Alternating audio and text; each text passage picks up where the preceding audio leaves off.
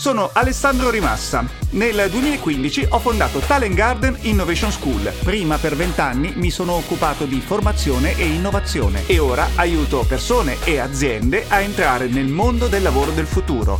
In questo podcast vi racconto come farlo.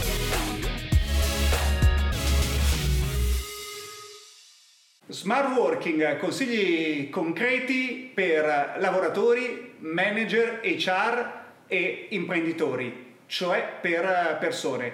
Quando facciamo smart working dobbiamo cambiare il nostro modo di lavorare. Smart working non significa semplicemente lavorare in un luogo diverso dall'ufficio, smart working significa lavorare diversamente. In questa serie di video proverò a darvi dei consigli concreti che potete immediatamente mettere in pratica per far sì che il vostro smart working sia davvero efficace e che migliori tanto la produttività quanto la felicità delle persone.